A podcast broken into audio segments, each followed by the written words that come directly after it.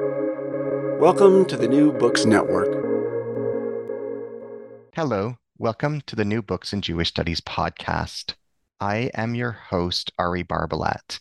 Today I am in dialogue with Dr. Tomaz Yardim. He is Associate Professor of History at Toronto Metropolitan University. We will be discussing his newly published book, Ilse Koch on Trial Making the Bitch of Buchenwald, published in Cambridge by Harvard University Press, 2023. Thomas, it's an honor to be in dialogue with you today. Well, likewise, it's great to be here. I'm really appreciative that you reached out. Can you kindly tell us about yourself? Where did you grow up? What formative events in your life inspired the scholar you are today? Um, what formative events inspired me to be a scholar? I'm not quite sure of that. I can say that you know I was exposed to a lot when I was a kid. My dad worked for the Portuguese government, and so we lived in a lot of places. I was born in England. My brother was born in Copenhagen. We wound up in Canada.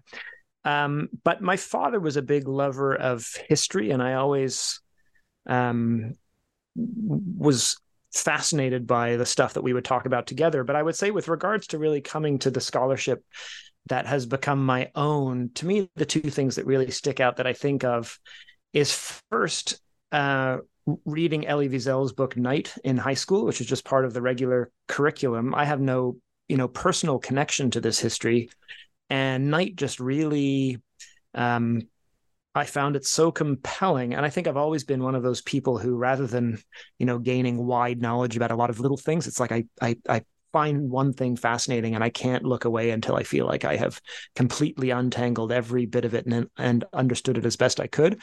So I think I, I gained a real interest in understanding the dynamics of the Holocaust and the Nazi period, in part through that.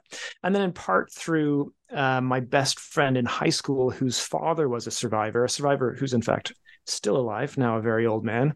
And he was a wonderful guy, still is a wonderful guy. And he very kindly used to sit and talk to me about um, some of some of this history and the questions that I had, and would tell me about his own personal story.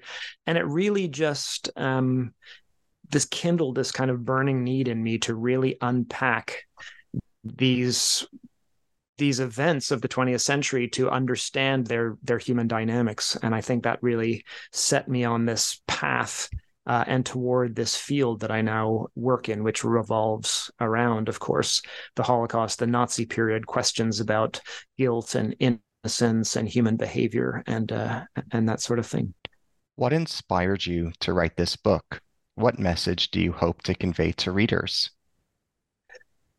uh, this book itself uh, sort of grew out of my last book. My my preceding book was a book about uh, the trial of personnel from Mauthausen concentration camp by the American Army that took place at Dachau uh, after the war. And uh, while I was doing all of that research in the National Archives and digging through all the American legal records, I kept on coming up uh, against this Ilse Koch case, and it clearly was you know the most important and the most vexing case that the U.S. Army uh, dealt with in its war crimes program in Germany, and I was really fascinated by it. And every time I'd come across across a clump of documents, I couldn't help sort of reading and looking and and checking it out and making a mental note that wow, this sure would make a good project, because um, it becomes it, it became immediately clear. Firstly, that the person that Ilse Koch uh, is in the public mind really stands in contrast to who she was as a historic figure that there was so much kind of misattribution uh, to her. Um, and so i think that was kind of fascinating. And then there's the whole sort of cultural and political reaction to her trials which seems so counterintuitive. It's like if you're reading about um, the trials of war criminals in germany in particular it's like once the trial of the major war criminals is complete before the International Military Tribunal at at uh, Nuremberg, the further we get from that single trial, the continued trials of perpetrators in Germany are immensely unpopular with the German public. There's a tendency to believe that the you know the real guilty ones have been dealt with the rest were following orders you know we need to let bygones be bygones and and yet, at the very same time that we have these powerful lobbies in Germany trying to overturn and free uh, uh, convicted war criminals, at the very same time, you have this real drive in Germany to make sure that the day that Ilse Koch is freed from American custody, she will be held by Germany. She will be put on trial. She will get the harshest, uh, you know, sentence that the law allows. And that, to me, I, I couldn't understand. It's like, how do you square these? two things this dramatic kind of um, push against the war crimes trial program in Germany and the widespread belief that those who were incarcerated for Nazi crimes were there unjustly. How does that jibe with at the same time this real desire, both in the United States but and in Germany, to see her sort of um, punished in a way that that virtually nobody else was? Uh, I mean, in the end, Ilse Koch somebody who had no official position in the Nazi state whatsoever, wound up spending more time in prison than almost any other Nazi perpetrator except for Rudolf Hess, Hitler's deputy. So it's like, how do we explain this? She's a nobody, and the that the most sensational charges against her uh, fail in court, and yet we wind up with this huge um, sort of groundswell of, of support for her uh, prosecution and uh, incarceration, and uh, and ultimately this sentence that that that is longer than than than almost any other sentence handed down, and in fact not just handed down but fulfilled by other uh, Nazi perpetrators. So there was just big questions. I didn't. I, I really. It's like this doesn't make sense. I need to pursue this and sort this out and untangle this to account for this phenomenon. What are the primary themes in your book? What story does your book tell? Well, the book itself, in terms of a narrative structure, surrounds Koch's three trials. She was tried, um, believe it or not, first in Nazi Germany by an SS special court in 1944 alongside her husband on charges of uh, graft and corruption. Uh, then she was tried by the US military in 1947 uh, for uh, war crimes as part of the Buchenwald complex. And then she was tried by the West German judiciary uh, in 19 uh, 51 for similar crimes. So the sort of narrative arc of the book follows those trials, how they play out, her release, her rearrest, the controversies that uh, that that follow her case from beginning to end, the intervention of uh, President Truman, the Senate hearings that uh, emerge. So the, the, the, book is structured around all of those uh, uh legal developments. The themes that I get at um, really have to do with um, you know, well, of course, uh, concepts of guilt and innocence, personal responsibility, institutional responsibility in the Nazi uh, period, um, understanding the differences between criminal culpability and moral culpability. Um, certainly, the one critical theme in the book is the way that um, Koch's crimes are gendered and sexualized, and that the courts view her crimes because she was one of the few female def- de- defendants through a very gendered and sexualized lens. And this fundamentally sort of trans- transforms her case and helps to account for its um, dramatic inc- uh, uh, outcome and the dramatic interest that it generates in the public mind. What kinds of atrocities and cruelties did Ilse Koch do to her victims? Well, this is, of course, the, the million dollar question. Um, I should say first that the reason that many people know who Ilse Koch is, is because she was alleged to have um, selected in some fashion tattooed inmates from Buchenwald so that their human skins could be gathered from their corpses in order to make things like lampshades and gloves, etc. So that is the crime for which he is best known. Now, in the course of my book, I really debunk that charge entirely, as do all of the the the, the um, courts that look at it. She this is the charge that makes her famous, but that uh, time and time again, when that charge is tested in court, it becomes abundantly clear that there's nothing but the uh, thinnest hearsay evidence to to um, connect her to this crime. Now that doesn't mean by any means that she is some uh, innocent angel, and instead, you know, she was the wife of the commandant of uh, uh, Buchenwald, previously Sachsenhausen. After that, for a little while, Majdanek. and she is a deeply morally complicit uh, woman who raised her children in the shadows of the camp's barbed wire, who employed slave labor in her household, and was ultimately convicted at her last trial of inciting others to violence and even to killing through making notes about um, prisoners who who were perhaps not uh, working hard enough, and you know walking over to an SS man and saying, "Look, I'm looking at number 33 over there, and he's not doing his job properly, and uh, and the beatings that those SS men then um, uh, carried out could easily have had uh, fatal or at least brutal consequences. So, so I think when we talk in actual fact and what the evidentiary record shows is that she instigated others to violence while she was there as the wife of the commandant without any official rank or position in the state. She, in fact, gave birth three times in the short period uh, that they were at Buchenwald. So, most of the time, in fact, she was rearing her children. What is your book's contribution to perpetrator studies? Um, I would say that my my book's most important uh, contribution to perpetrator studies is a fairly simple one, uh, and that is that um, thus far, uh, and unless I'm wrong, and I've asked various people if they could think of of of a, a counter example, and and they they couldn't.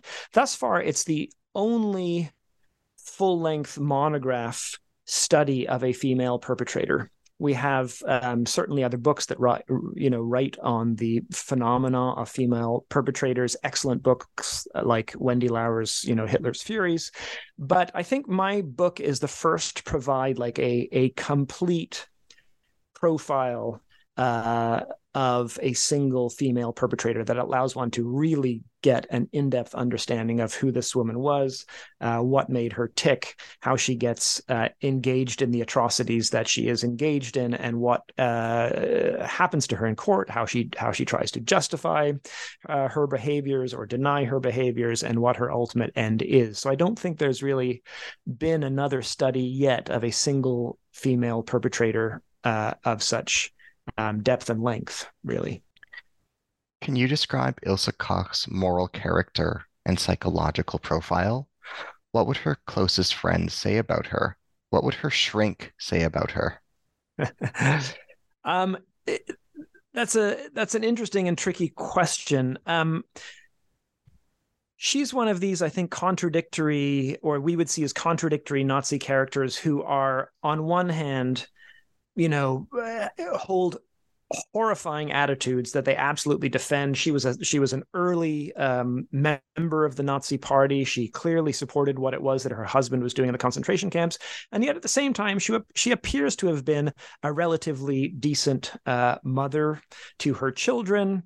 Uh, she raised children, as I said, right sort of in the shadows of the camp's barbed wire. If you can look through the photo albums of the family, and you at least get the uh, the, the, sense that they had some nice family time. And and her daughter Gisela uh, certainly um, remembered their childhood at Buchenwald that way. Now. On the other hand, what would her close friends say about her? Well, she appeared to have had very few close friends. Uh, she had a sister-in-law from her husband named Erna Reible, who initially she said she used to visit Ilse, and she was quite disturbed in the end by Ilse's behavior. She rec- recalled seeing her being quite uh, brutal to the uh, servants in the house. Uh, at one point, sort of allowing the dog to gnash at one of these prisoners. Um, and later, in fact, though they had been friends earlier on, testified against Ilse. So I don't think Ilse got a lot of loyalty from her uh, friends. With regards to what would her shrink say about her, um, I can tell you exactly what her uh, state assigned shrink said about her because she was subjected to a series of psychiatric assessments uh, ordered by the courts. And these assessments are a little they're they're highly flawed, I would say, because they rather than uh, you know interview Koch's victims, for instance, they simply go on the trial record, this the, the sort of hearsay accounts of acts of violence attributed to Koch, which I think are are are thin at best. And on the basis of those alleged behaviors, they they create a profile of Ilse Koch. The, the the thing that they insist on, her her um her doctors in the psychiatric uh, uh, assessment team is that she bore what they called a level of cruelty alien to female nature. So you can see that even their perspective here was deeply um, uh, informed by sexist uh, ideas about femininity and and what the role of of of, of women would be. Um, but yeah, Ilse Koch, it, it's it's it's hard to put one's finger on her on her psychological character. She is um, uncontrite, I would say, of, of the various traits that one can attribute to her. She is seriously uncontrite, uh, right to the very end. And even when strategically uh, she could get so much more out of just giving a little bit when she's applying for release, re- applying for clemency. She absolutely refuses to concede in in any fashion, really, that she did anything wrong, and she holds on to that to the very, very uh, end and psychologically finally towards the end she's just a seriously disturbed woman. Uh, she eventually begins to experience what's referred to as uh, uh, confinement psychosis and has visions about um, who she describes as vengeful jews that the government is allegedly allowing into her cell in order to torment her and rape her at night. I mean it's just awful. She she goes through these you know she's living in a in a in a total uh, nightmarish dream world towards the end of her life. So her psychological uh, makeup in general is, is a troubled one by the end, at least. What does Ilse Koch, Koch's lack of contrition say about her? Uh, well, again, I think it speaks to the fact that she had many chances to be repentant, many chances to try and distance herself from the crimes committed at Buchenwald. And she really is not interested. She is so convinced that what went on behind the fences of the camp had absolutely nothing to do with her. That the fact that she, you know, used slave labor, witnessed abuse and in fact uh, killing from time to time uh, you know she had no responsibility for uh, i think this total lack of com- contrition and you know no ability whatsoever to see herself reflected in responsibility for for for what was occurring at Buchenwald in these places where her husband governed i think is i don't know. I mean it, it's a bit uh, i think she lacks a certain you know ability to to be contrite you know? And i think that she really sabotaged her and herself in the end. I mean at her american trial for instance it becomes ludicrous. It's like there's things that she could have confessed to that would have helped her case because they would have made her believable while nonetheless not implicating her in a crime. Like at one point the the chief prosecutor william denson says, Well, how did you walk back and forth from your villa about a kilometer from the main gate of the camp to your husband's office, right at the main gate of the camp? And she shows with a stick on a map how she would walk there. And the prosecutor says, But that's exactly by, like, right beside the barbed wire of the main camp enclosure, you know, inside the confines of which people were, you know, starving and dying. And she said, I don't know. I never looked. And he said, You mean to say that you looked, you walked that route month in and month out, and you never looked through those fences? And she said, Nope, just had no interest, never looked.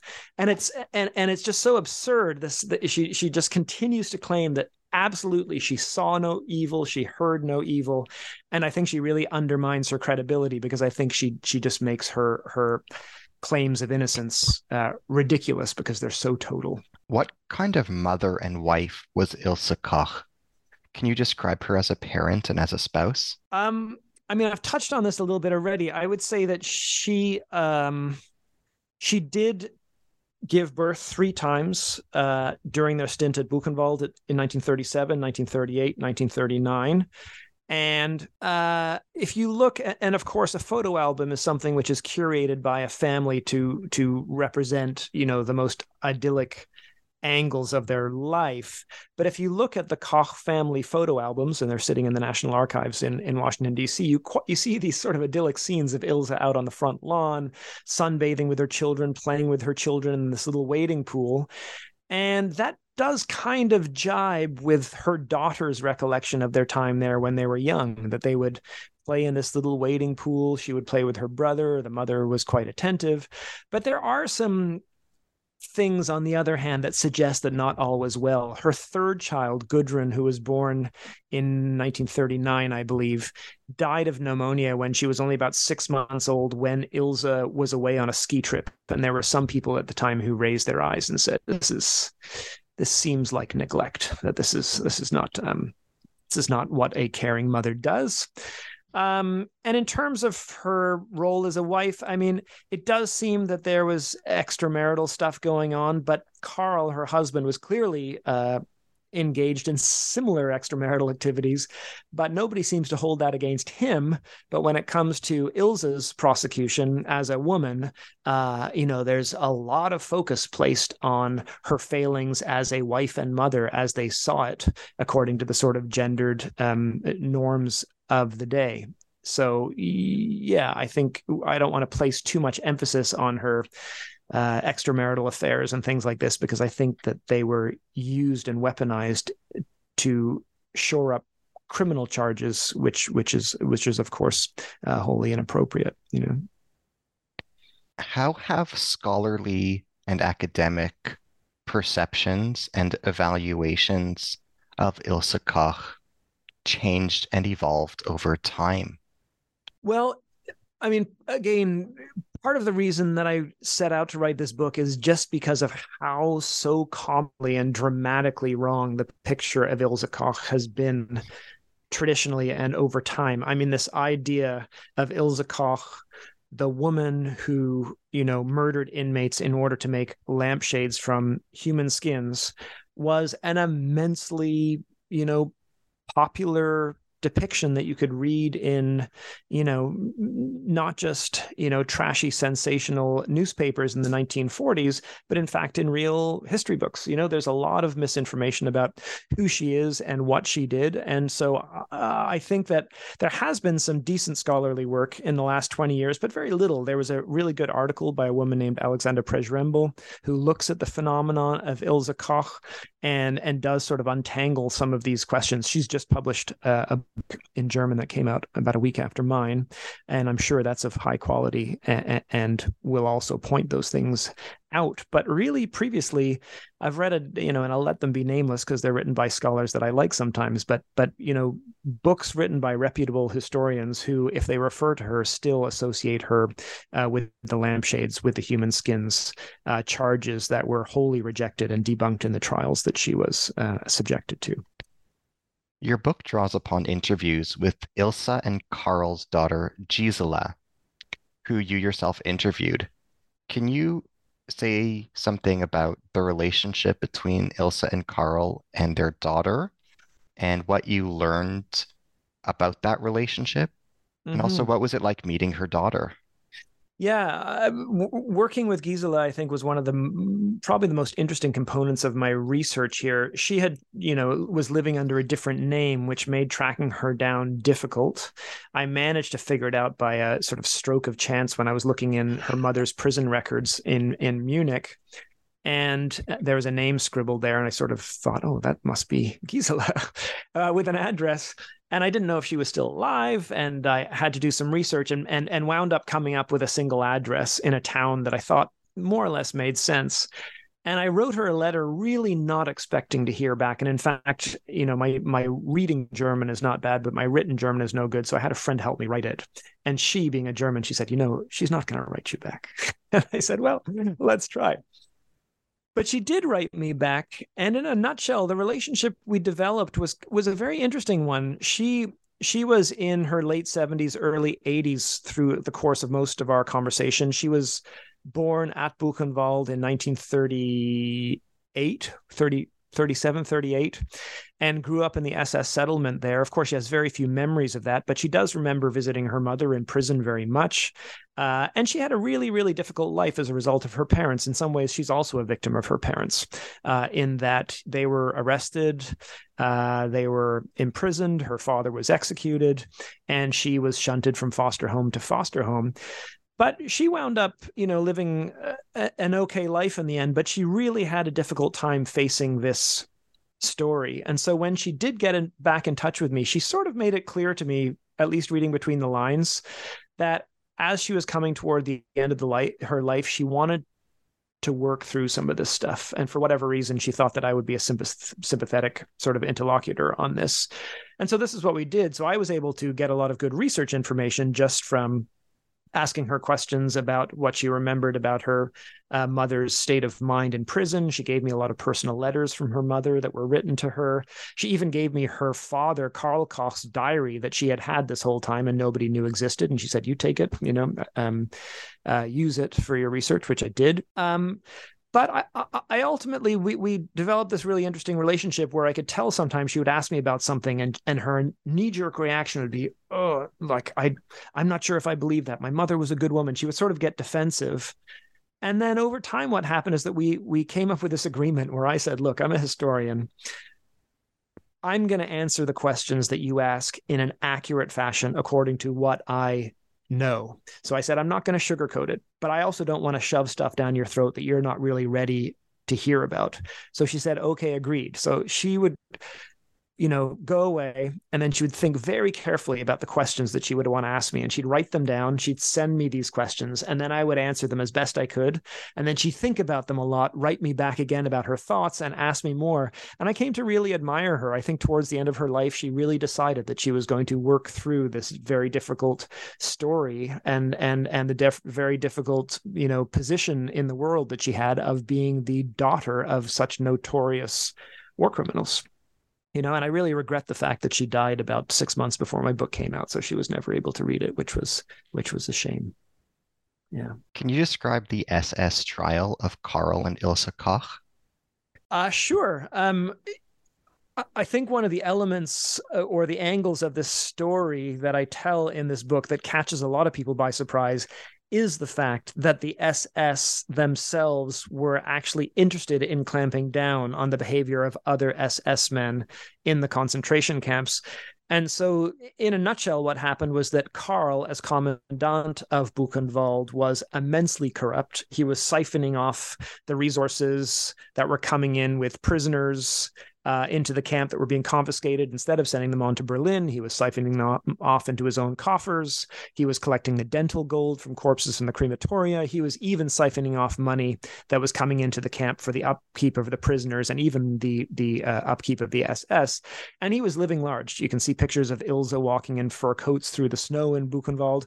And this began to raise eyebrows uh, in the SS, or at least among uh, uh, some some activist SS members who who fashioned themselves as sort of um, anti-corruption crusaders. And the key figure here is a, an SS judge named Konrad Morgen. And Konrad Morgen was a, a, young ideological judge and by this by ideological i mean deeply committed to the ss he had been working in krakow trying to root out corruption uh, from the ss occupation uh, forces in poland and he wound up coming to Buchenwald to in- investigate what Karl was doing there. Now, it's interesting that after the war, Konrad Morgen was able to fashion an image of himself as essentially this anti Holocaust crusader who had used his investigative powers to throw a monkey wrench wherever he could into the machinery of destruction and to present himself essentially as a hero. When you explore the cases, like the case of the Kochs that he investigated and prosecuted, you realize that this is very much not the case. That in fact, he is one of these people who believes deeply in the cause of the SS, and what he cannot stand are people who are sullying its good image by being corrupt, by not acting in the best interest of the state. And so he launches this very aggressive investigation of Karl Koch's command- commandantship at Buchenwald and actually has him arrested alongside Ilse, who was arrested for receiving of stolen goods, and put on trial. And and and and strange, uh, m- most strange of all, perhaps, is that Konrad Morgen, an SS judge, also charges Karl with the unlawful murder of concentration camp inmates, uh, ostensibly because Karl was working in cahoots with some inmates on the black market. And when investigators showed up and wanted to talk to those inmates, they had suddenly mysteriously been murdered. So, in this sense, the murders he was accused of were, were sort of in, in the service of the destruction of evidence.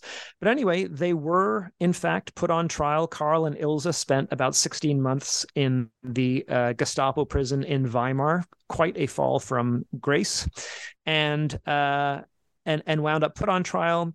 They ruled that there was not enough evidence to convict Ilse, and she was released just before the end of the war. But Karl was not, and Karl was actually sentenced to death and taken back, in fact, to the very camp that he had ruled, to Buchenwald, where he was shot and his body disposed of.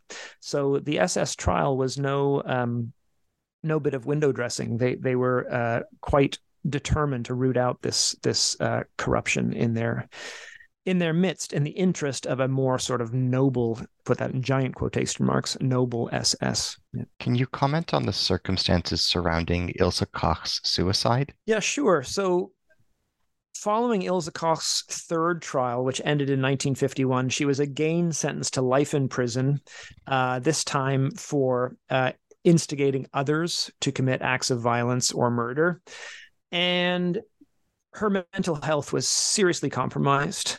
And over the years, she launched various and ever more desperate petitions for release and for clemency. And as I said, she was absolutely incapable of expressing contrition. And so, as you can imagine, these petitions for clemency really went nowhere because she refused to acknowledge any guilt or any wrongdoing and so her life in prison was was i mean it was it was awful. You know she she began to really lose her marbles. She was uh, having visions. She was paranoid.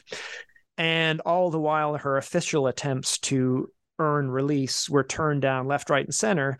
And i think by the end of the 1960s or toward the end of the 1960s she really became quite convinced and i think not uh, without some cause that really there was no intention to release her that it that her release just wasn't possible. And in fact you can read this in the sort of internal memos of the ministry of justice in bavaria that has to rule on her petitions. There's people who are commenting on these petitions that she files saying you know it's true she has now served longer sentences than people uh, you know than people who did horrifying things that we you know let out a decade ago. And there's just a recognition. And you can see this written on the documents that basically the public will not understand the release of so notorious of a woman and so we simply can't release her.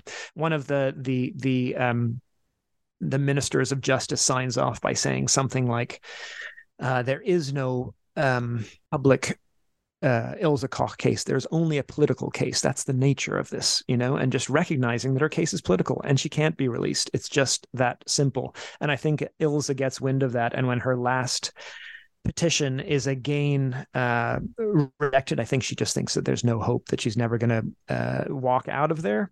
And so one night she simply ties her bed sheet bed sheet into a noose and ties it to her heating pipes and leaves a very brief note for her son Uwe that simply says there is no other way. Death is a release. And she and she hangs herself after spending about 24 years in prison. You write as follows on pages 260 and 261 when you describe the augsburg trial um, of, of 1951 you write as follows Koch viewed the trial as little more than a conspiratorial revenge exercise by a cabal of former inmates in collusion with state authorities. It is unlikely she expected a sentence any less severe. Yet in the coming months and years, her hostility, defiance, and refusal to acknowledge any criminal or moral guilt whatsoever would not serve her well. As she filed again and again for clemency, those charged with reviewing her applications consistently invoked her lack of contrition as grounds to declare her release wholly inappropriate. The long and solitary years that followed led Koch not to self reflection and moral reckoning, but to deeper resentments, and as prospects of her eventual release dimmed, to an untethered descent into madness and finally death. Can you elaborate on this passage for us? Sure. I mean, this is again about her, these final years in prison, again, leading to her su- suicide, and ties in with the earlier question about her complete lack of contrition.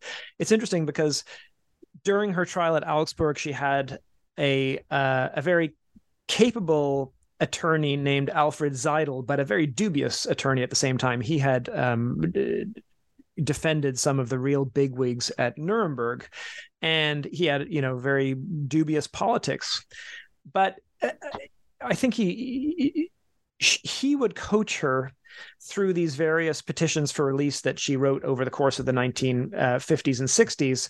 And I think they really jived well together, their two outlooks, because he felt there's nothing to, you know, uh, uh, apologize here for. We are basically political prisoners as prisoners of the war. And, you know, and he really coached Ilse uh, to to to to to to to concede nothing, to say that that this is outrageous, that I did nothing wrong, that everybody else has been released, and it really did not serve her well. And on the basis of Seidl's applications, uh, of course, they were rejected time and time and time again because it he, they, they, they didn't. It's not only that they didn't um, contain contrition. I mean, they really went in the opposite direction. They sort of relitigated her case in a sense by by insisting on the justice of everything that she had done.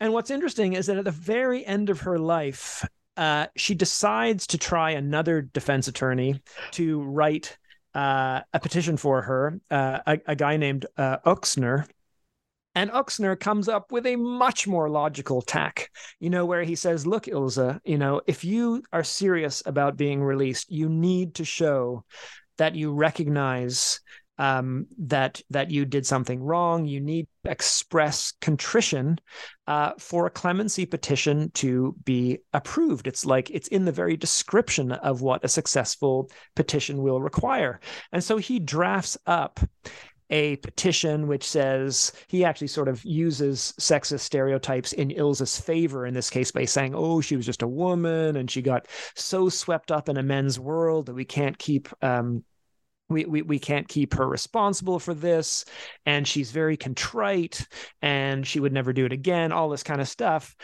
she ma- he mails it in at the same time he sends Ilse a copy and Ilse gets this thing and says no, I will never say this in a million years, and actually sabotages her own clemency uh, application by writing back to the Minister of Justice and saying, My lawyer may have submitted that, but tear it up. I don't believe a word of it. I am not contrite. I do not accept those things. I am, you know, I am a political prisoner here, essentially.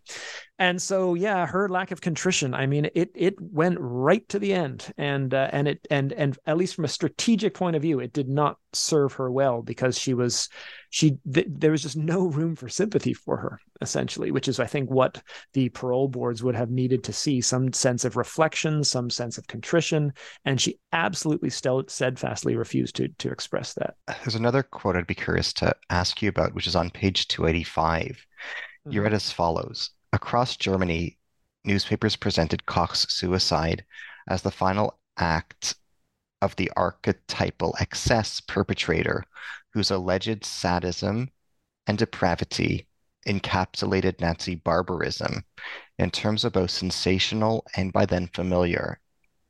Koch was remembered variously as a perverse, power obsessed nymphomaniac demon, a sadistic monster, a tormentor and killer, and the architect of a reign of terror at Buchenwald of a perverse and sadistic nature.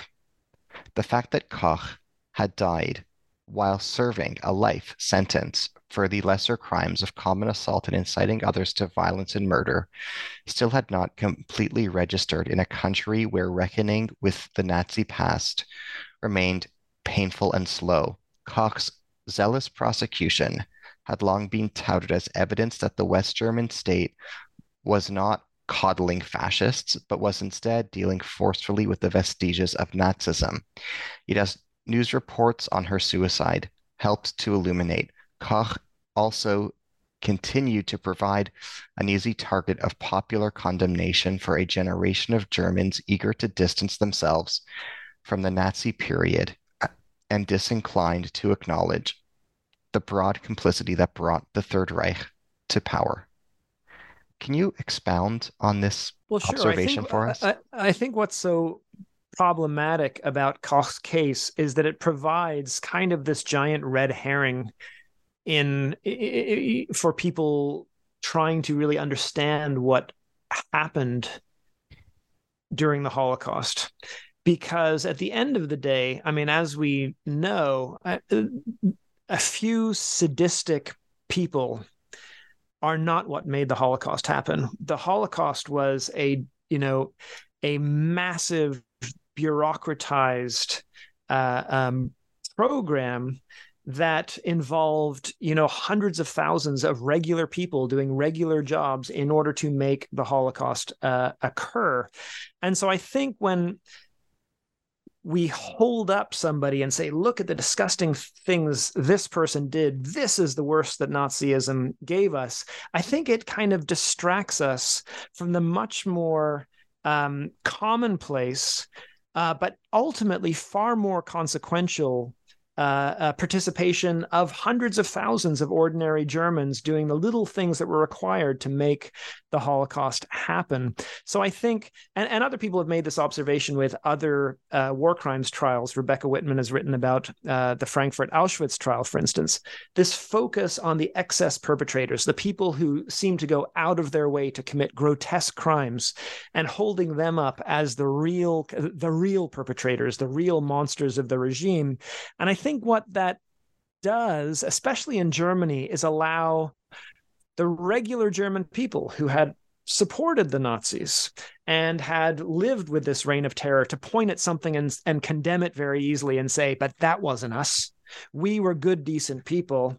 Uh, uh, and that is what Nazi depravity is all about. And so it sort of allowed her to become a bit of a scapegoat for a generation of people who wanted to distance themselves from the Nazi past that many had supported without having to reflect deeply on the role that they had played and how that had helped to sort of create the ultimate and horrific outcome that the Third Reich brought. What forms of evidence were presented in the trials of Ilse Koch? Um, I mean, the evidence at, at, her trials is is is really the big problem, and what uh, serves to explain the gulf between the monstrous image of Koch and the, you know, historical Koch that emerges out of the trial record, because you know, Koch's trial. One of the problems with the American court that first uh, tried her for war crimes is that it was set up for expediency and prosecutors there were able to use what they referred to as quote any evidence of probative, probative value rather to the reasonable man including hearsay including uh, um, uh, statements of witnesses not presented in court. And so much of the evidence brought against Koch, and really all of the evidence brought against Koch to do with this uh, lampshade question and the question of the human skins, was at the end of the day basically hearsay. You have a lot of prisoners in the camp. They're terrified for good reason. They occasionally see Ilse around the Koch, uh, around the camp, and there is kind of a, a, a rumor mill um, and people attribute crimes to her. There are these human skin objects that appear in the camp. Uh, a number of people who worked in the pathology department directly said Ilse Koch had nothing to do with that. These were these were collected by an, an SS doctor named Erich Wagner, who was studying uh, tattooing as part of a wacky uh, PhD dissertation. Um, but ultimately, what tends to connect Ilse to those objects is, at the end of the day, hearsay. I didn't see it, but somebody told me that once they were in the pathology, somebody else said that those things were made for Frau Koch, or somebody said, "Oh, I was dusting something in the Koch household while I was working there, and the and the and the parchment of the lampshade looked funny to me." And gradually, this kind of mythical image emerges of her at Buchenwald that is kind of passed around on the sort of prisoner broken telephone network that that that has her emerge as this kind of m- mythical monstrous character that few have encountered directly themselves but all are terrified of because of the potent sort of rumors that they have heard and that spread so quickly in, in you know in camp life essentially and what happens is that when those uh, when that evidence comes to court, it falls pa- apart very uh, quickly. Can you tell us about Chief Prosecutor William Denson? Yeah, well, Denson was the person who who um, prosecuted her American trial at Dachau. By the time he got to the Buchenwald trial, he had already uh, prosecuted personnel from Mauthausen uh, concentration camp, from Dachau, from Flossenburg, and he had come up with this really novel uh, legal framework for trying large groups of perpetrators. Because the problem that the United States had was that they had thousands upon thousands of war criminals in their possession in Germany, and they knew that they had a very short period of time to uh, adjudicate those cases before the occupation would end, and they would presumably have to let the rest of them go or what, what have you. So they were interested in expediency. So Denson set up this program where he would try dozens of perpetrators at once from the same institution. Um, so there were 61 at the Mauthausen trial. At the um, at the Buchenwald trial, of which Ilse Koch was a part, there was uh, 31 defendants, and he came up with this uh, unique sort of take on prosecuting concentration camp personnel uh, with a charge called participating in a common design to commit war crimes. And in this sense, the concentration camp is the common design that commits war crimes. It is a system, uh, the end product of which is starvation, torture, and death. And so what he does is say, I'm not going to try all of the defendants on the dock and have to show that each one of them committed any kind of violence or murder. He says, not necessary, no way. What I'm going to do in court is show that Buchenwald itself was a criminal enterprise where people were murdered and killed and starved on a routine basis. That everybody in the dock and everybody who worked at the camp would have been aware of that, and that in doing their little part, whether they were the cook or whether they were the hangman, they were responsible for maintaining that criminal enterprise and are therefore responsible of them for the murder and the war crimes, etc., that occurred there. And it was very successful. And so you generally have 100% uh, uh, rates of conviction at these trials and mass executions that that follow. So Denson uh, led the charge there and prosecuted those trials, and and uh, at least from a statistical perspective, uh, he did very very well. He sent more than hundred people to the gallows, and uh, I think he only lost three cases. Three he only had three acquittals out of the two hundred some odd uh, defendants who he tried while he was there. What role did the U.S. Senate play in trying Ilse Koch? Well, what happened was that following that Dachau trial that uh, Ilse Koch was part of and that William Denson had prosecuted, she was sentenced to life in prison, not to the gallows, uh, for the reason that she had managed to become pregnant in American custody under murky, you know, circumstances.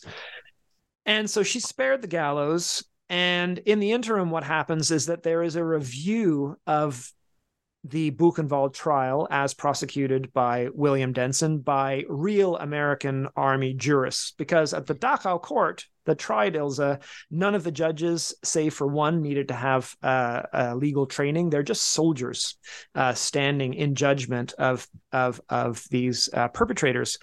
But following the announcements of the verdicts, all the verdicts are reviewed by real military uh, lawyers and judges in the office of the uh, deputy judge advocate for war crimes, and then the, the judge advocate himself, the, the highest uh, legal position of an American in Germany at that point in time. And these lawyers pore over this stuff and say, there's nothing here on which to hold this woman. Like th- this evidence is there's nothing here. they really say like, I don't see what you, you can read all their notes back and forth and the notes that they make on the record, and they say this is just hearsay. There is no solid evidence, and and they they they come to the conclusion. Uh, the judge advocate, I forget which one it is, he says something like, I, I literally don't see on what we can hold this woman. Um, but in the end, they agree to just a dramatic reduction of her sentence from life in prison to four years because of this this paucity of of reliable evidence tying her to the alleged crimes that she was said to have committed.